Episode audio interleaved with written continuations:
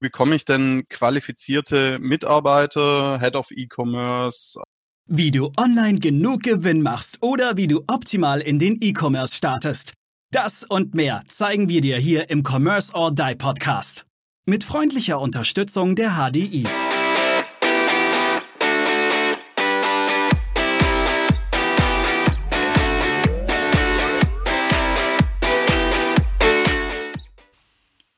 Viel Spaß beim zweiten Teil mit Christopher Funk.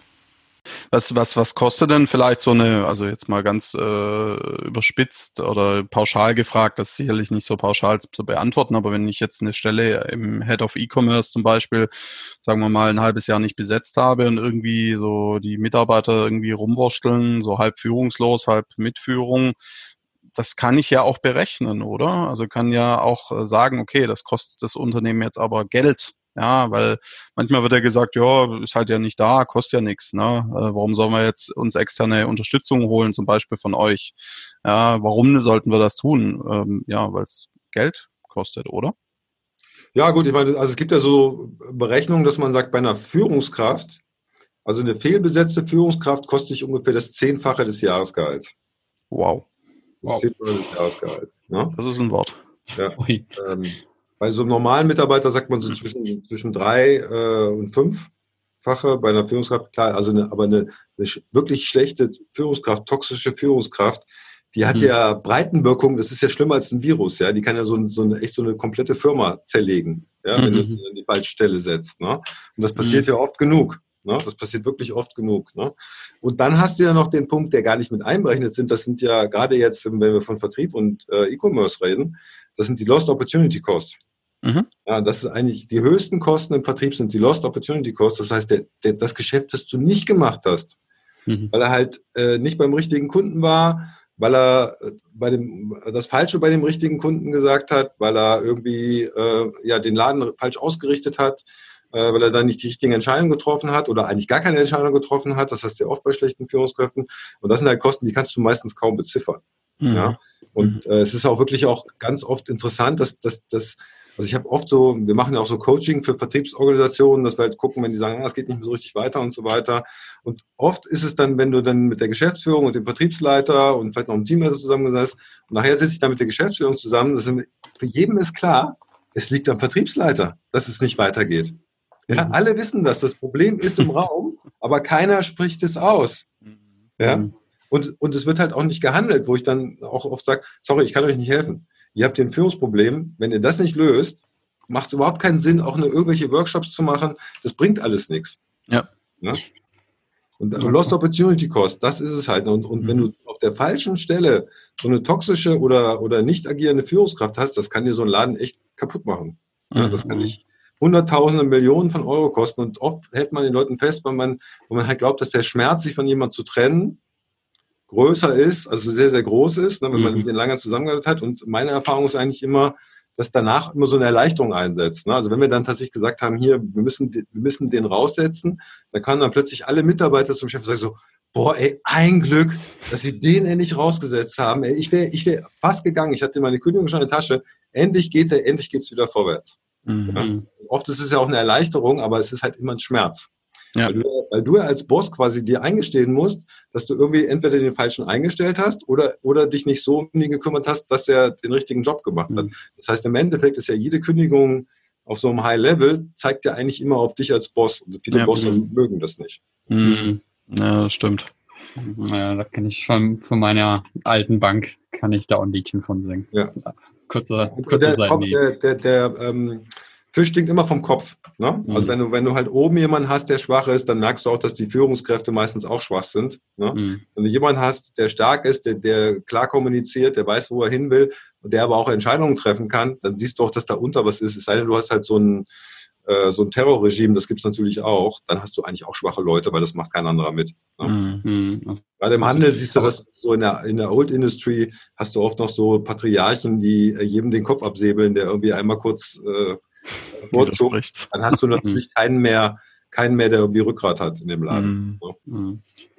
Was mich jetzt noch interessieren würde, Christopher, was empfiehlst du denn einem Unternehmer, der jetzt frisch in den E-Commerce starten möchte? Welche Person braucht er?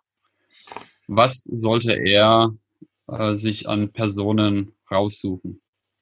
Also ich glaube, ähm, man muss natürlich dann immer erstmal in die eigenen Reihen gucken, ob es da Leute gibt, weil es gibt ja jetzt eigentlich kein Unternehmen mehr, das sagt, äh, äh, online, was ist das?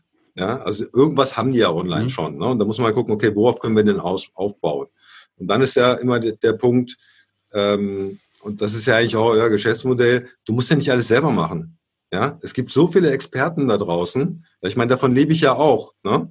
Ich meine, ich mache ich mach auch die Inspektion in meinem Auto nicht mehr selber. Könnte ich könnte auch das Öl selber wechseln, mache ich aber nicht. Mhm. Ja, ich wasche auch mein Auto nicht, ich fahre es durch die Waschanlage, weil da einer eine Dienstleistung aufgebaut hat, wo das innerhalb von zehn Minuten geht und auch mhm. umweltsparender ist, obwohl es mich vielleicht mehr kostet, als wenn ich es von Hand mache. Ich mache das nicht. Ne?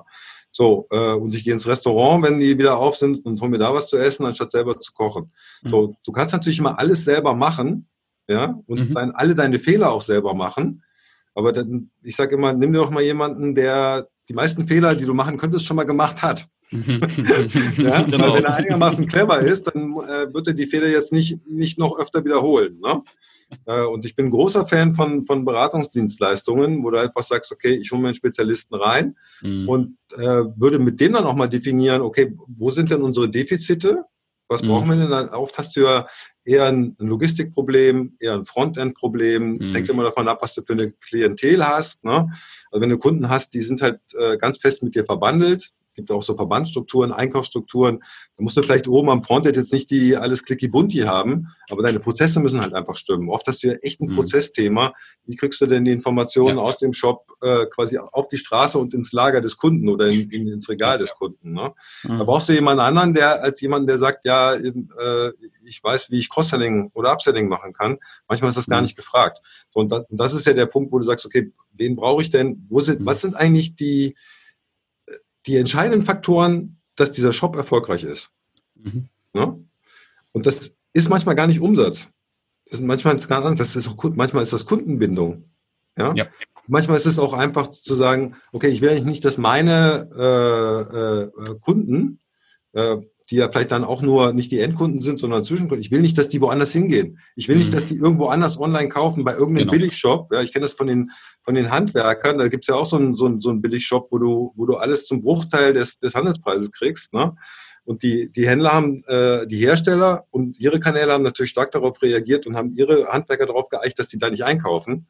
Weil die gesagt mhm. haben, wenn du da einkaufst, kriegst du halt die anderen Sachen bei uns nicht mehr. Zum Beispiel. Mhm. Ne? Und all solche Sachen spielen eine Rolle. Also deswegen erster Punkt, äh, hol dir Leute rein, die dir dabei helfen, das zu tun. Und dann entscheidest du halt, okay, wo ist denn das, wo ist denn der, wo sind meine Schmerzen, was sind die entscheidenden Faktoren? Kann ich das von intern besetzen oder muss ich mir jemand von außen holen? Mhm. Ja? Jetzt ist es ja so, äh, ich sag mal, die, du hast ja vorhin gesagt, die FAZ, äh, klassische Stellenanzeigen und klar, jetzt viele auch Stellenanzeigen im Internet, aber wenn ich jetzt, sage ich mal, jemanden im Bereich E-Commerce suche, also vielleicht ein Head of E-Commerce, aber vielleicht auch einfach ein, äh, ein Kundenbetreuer oder ähnliches, ähm, kriege ich da über eine Stellenanzeige überhaupt die Leute, die ich will, oder bin ich nicht besser beraten, zum Beispiel zu euch zu gehen und ihr die Kandidaten schon kennt, die ihr die Kandidaten durchprüft und spare ich dadurch vielleicht sogar Geld, wenn ich zu euch komme? Ja, ich glaube, das muss man differenziert betrachten. Ne? Also grund, grundsätzlich würde ich immer sagen, also auch da geht es ja wieder darum, okay, was machst du selber und was gibst du raus? Das ist immer eine Make, Make or Buy. Ne? Also mhm. du kannst natürlich alles selber machen. Äh, du kannst auch tausend Leute über LinkedIn anschreiben oder sowas. Ja, gibt auch irgendwelche Geschäftsführer, die das machen. Ist halt die Frage, ob das so sinn, sinnhaft ist auf Dauer. Ne? Ähm, also, ne, also wir wissen ja, dass der, dass der Bewerbermarkt eine Pyramide ist. Ne? Und dass äh, in, in normalen Zeiten so ungefähr zehn Prozent on the move sind. Ne? Die haben mhm. sich über den Chef geärgert, die sagen, ah, ich müsste jetzt eigentlich mal den nächsten Karriereschritt gehen. Bei der Generation Y und Z ist es noch anders, die, die wechseln eigentlich noch viel häufiger. Ja? Mhm. Aber du hast so 10, 15 Prozent der Leute, die irgendwie sagen, okay, ich, ich brauche eigentlich was Neues. Ne? Aber die anderen, die sagen, naja, ich würde, also ich würde schon wechseln, wenn ich ein interessantes Angebot bekommen würde. Aber die bewerben sich nicht aktiv, die haben oft auch gar keinen Lebenslauf. Ne? Das heißt, wenn du eine Stellenanzeige schaltest, erreichst du halt diese 10, 15 Prozent. Mhm. Ähm, und wir sagen halt, okay, wir erreichen eigentlich alle, weil wir halt online natürlich agieren können, aber wir können halt auch die Leute direkt ansprechen. Ne? Wenn du jetzt so eine Position zu besetzen hast, dann, dann muss man sich natürlich die Fragen stellen, also sagen, okay, wa, was muss der können? Was sind eigentlich unsere strategischen Herausforderungen über die nächsten zwei, drei Jahre? Ne? Und wo, und ich, das ist ja das Schöne bei E-Commerce, wo sehe ich denn jemanden, der da eigentlich vielleicht auch schon ein oder zwei Jahre vor uns ist? Mhm. Wo sehe ich denn jemanden, der das schon umgesetzt hat? Ja, das kannst du ja. ja sehen. Du kannst ja, kannst ja sogar Technologiescans machen, dass du sagst, okay, wir wollen diese Technologie einsetzen. Du nimmst so einen Technologiescanner und sagst, zeig mir mal alle Shops an in Deutschland oder vielleicht auch in Europa, die diese Technologie einsetzen. Mhm. Ja? Genau. Ähm, also ich meine, es gibt ja bei Data Nice zum Beispiel, ist ein amerikanischer Anbieter, kann ich sagen, zeig mir bitte alle Firmen in Deutschland, die Salesforce einsetzen, wenn die halt die Schnittstelle auf der Webseite haben, das haben ja fast alle, mhm, ne? die ja. haben irgendeine Schnittstelle auf der Webseite, die können, ich zeig mir alle Firmen, die SAP einsetzen in der und der Branche, kannst du auch sehen, weil die alle Schnittstellen auf der Webseite haben. So ist es ja bei E-Commerce-Shops eigentlich auch. Ne? Wie, wie, wie heißt die Software okay, nochmal? Entschuldige, weil Zum Beispiel Data Nice heißt das. Ah, also okay. E-A-T-A. Shownotes. Y. genau. Jeder was für die Shownotes. Danke, Chris. Also das zum Beispiel, also dass du dann halt guckst, also das wäre zum Beispiel, oder, oder ich meine, im Endeffekt, du kennst ja oft auch deine Pappenheime, aber vielleicht wäre ja auch zum Beispiel interessant zu sehen, okay, wer vielleicht auch in einer anderen Branche, die aber ähnlich funktioniert, so gehen wir im Vertrieb ja auch oft vor, ist denn da schon einen Schritt weiter als wir? Mhm. Ja. Ähm, wir hatten jetzt das Thema Baumaterialien, wenn ihr jetzt irgendwas anderes im Bau nehmen, die einen machen Türen, die anderen machen Fenster, der andere macht irgendwie Estrichboden oder sowas.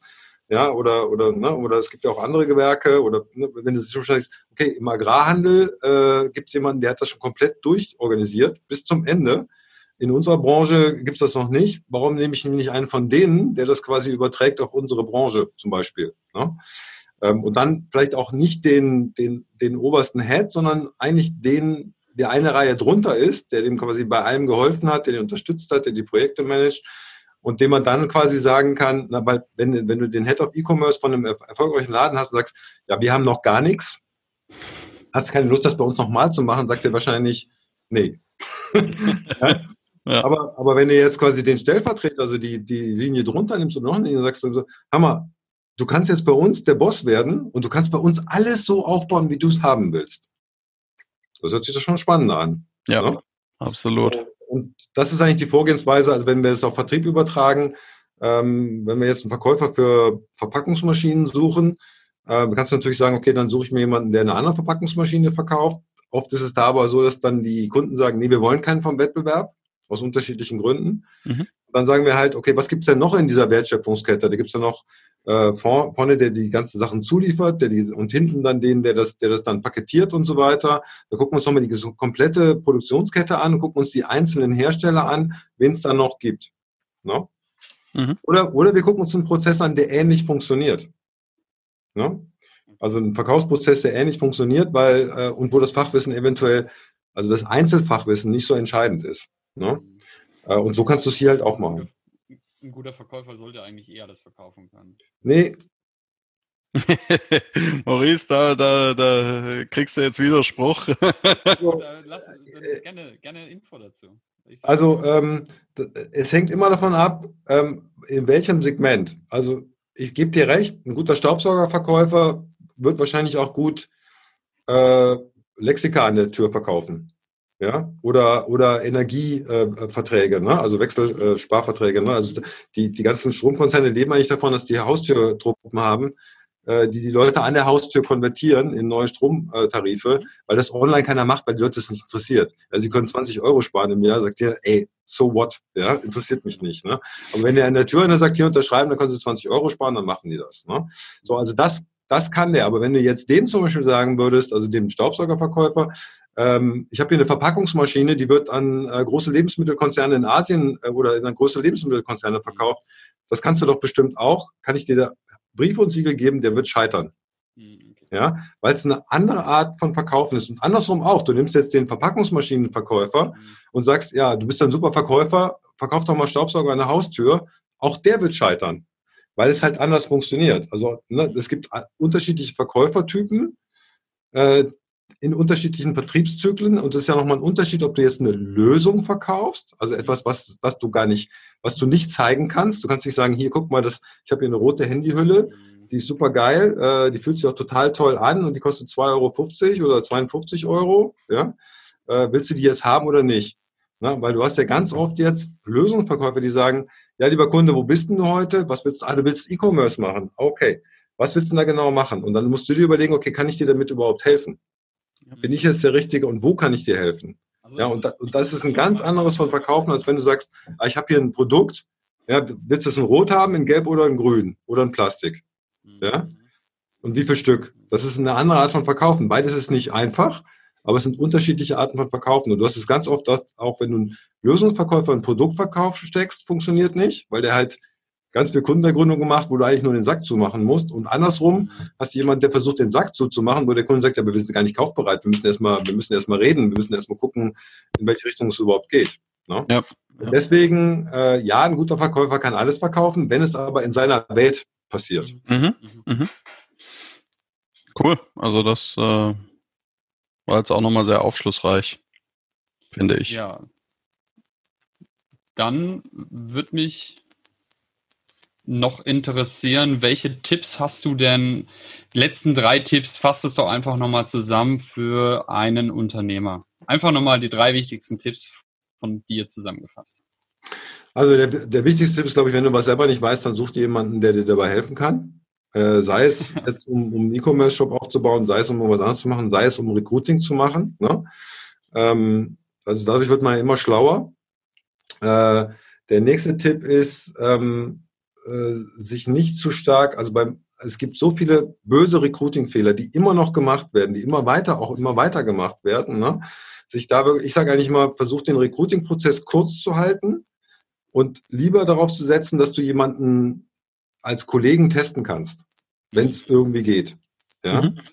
Ähm, oder aber, dass du halt äh, auch mit Referenzen arbeitest und so weiter. Ich glaube, das ist ganz wichtig. Und dann äh, auch ganz äh, entscheidend, ähm, also die Zeiten im Recruiting ändern sich massiv. Ne? Und äh, das Onboarding, also das, das die Leute auf Flughöhe bringen, also ab dem Tag, wo sie unterschrieben haben, bis zum Tag, wo sie bei dir anfangen, bis über die ersten Monate, je nachdem, wie komplex die Aufgabe ist. Das Onboarding ist eigentlich fast genauso wichtig hm. wie das Recruiting. Ja, mhm. und ich merke halt ganz oft, dass Leute beim Recruiting halt auch viel Geld und Zeit investieren und dann haben sie den eingestellt und dann so, ah, okay, alles klar, jetzt habe ich ja einen. Ja, und dann kommt er dann irgendwie am, äh, am 1. Mai in die Firma, äh, am 1. nicht, am 2. Mai. Äh, dieses Jahr glaube ich sogar am 4. Mai, weil da noch ein Wochenende dazwischen ist. Genau. Ach, es ist heute schon der 4. Mai. Oh nee, heute ist aber gar keiner hier im Büro. Nee, die sitzen jetzt ja auch alle zu Hause wegen Corona. Äh, ja, das wissen wir jetzt auch nicht. Ne? Da müssen jetzt nochmal nach Hause gehen. Ich rufe sie dann nochmal an. Was weißt du dann?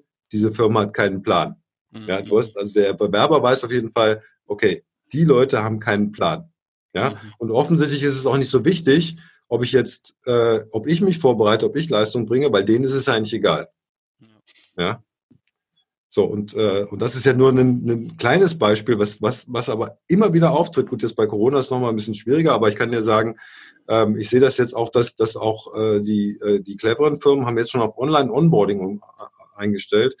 Also ich habe jetzt letzten Post bei LinkedIn gesehen, wo jemand gesagt hat, ja, ich war da, habe mein Notebook gekriegt, mein Handy, das ganze Equipment, ein paar Zettelchen dazu, wie das geht. Dann bin ich nach Hause, da hat mich jemand angerufen, hat mir gesagt, wie ich das alles eingerichtet habe. Eine halbe Stunde später habe ich meine erste Videokonferenz gehabt und habe meinen Einarbeitungsplan gekriegt. Und man sagt, mhm, jo, es geht das nämlich. Ja, genau. es geht, es geht, du musst es aber halt auch tun. Richtig. Ne? Ja. Das stimmt, ja. Also vielen lieben Dank, lieber Chris, für diese äh, sehr gute Podcast-Folge. Wo findet man, vielleicht zuletzt die Frage noch, wo kann man mehr über dich finden, wo kann man mehr über die Firma und dann auch natürlich deinen Podcast finden? Gut, also wir haben ja die Firma Xenagos, also die äh, Headhunter Personalberatung für Vertrieb. Uns gibt es in Deutschland und in Österreich. Wir haben jetzt äh, deutlich über 50 Mitarbeiter sind eigentlich einer so der, der größten Player, wenn es um das Thema Vertriebs- und E-Business-Rekrutierung geht. Einfach xenagos.de, xenagos.at, dann den Vertriebsfunk-Podcast, äh, einfach Vertriebsfunk suchen, Christopher mhm. Funk. Äh, Kontaktaufnahme mit mir äh, am einfachsten eigentlich über LinkedIn, glaube ich. Da bin ich eigentlich am, am aktivsten im Moment. Also einfach okay. bei LinkedIn mal gucken, Christopher Funk von Xenagos, sieht man auch, was wir sonst so machen. Das okay. funktioniert eigentlich immer ganz gut. Werden, werden wir verlinken in den Show Notes, genau. Ähm, lieber Chris, herzlichen Dank, dass du dir die Zeit genommen hast. Sehr gerne. Vielen Dank für die Danke guten für die Einladung. Tipps. Ja, sehr gerne. Ähm, es war uns eine Ehre, dich einzuladen und ähm, herzlichen Dank für deine Zeit. Alles Gute und du, lieber Zuhörer, wenn dir die Folge gefallen hat, gib uns ein Feedback. Wenn sie dir nicht gefallen hat, gib uns bitte auch ein Feedback. Gib uns bitte eine 5-Sterne-Rezession bei iTunes, abonniere den Podcast und abonniere natürlich auch den Podcast vom, vom Christopher. Ähm, auf jeden Fall Vertriebsfunk und bis zum nächsten Mal. Bis dahin. Ciao. Ciao. Wir danken unserer Station Voice Abi Schreert. Bis zum nächsten Commerce or Die Online Podcast.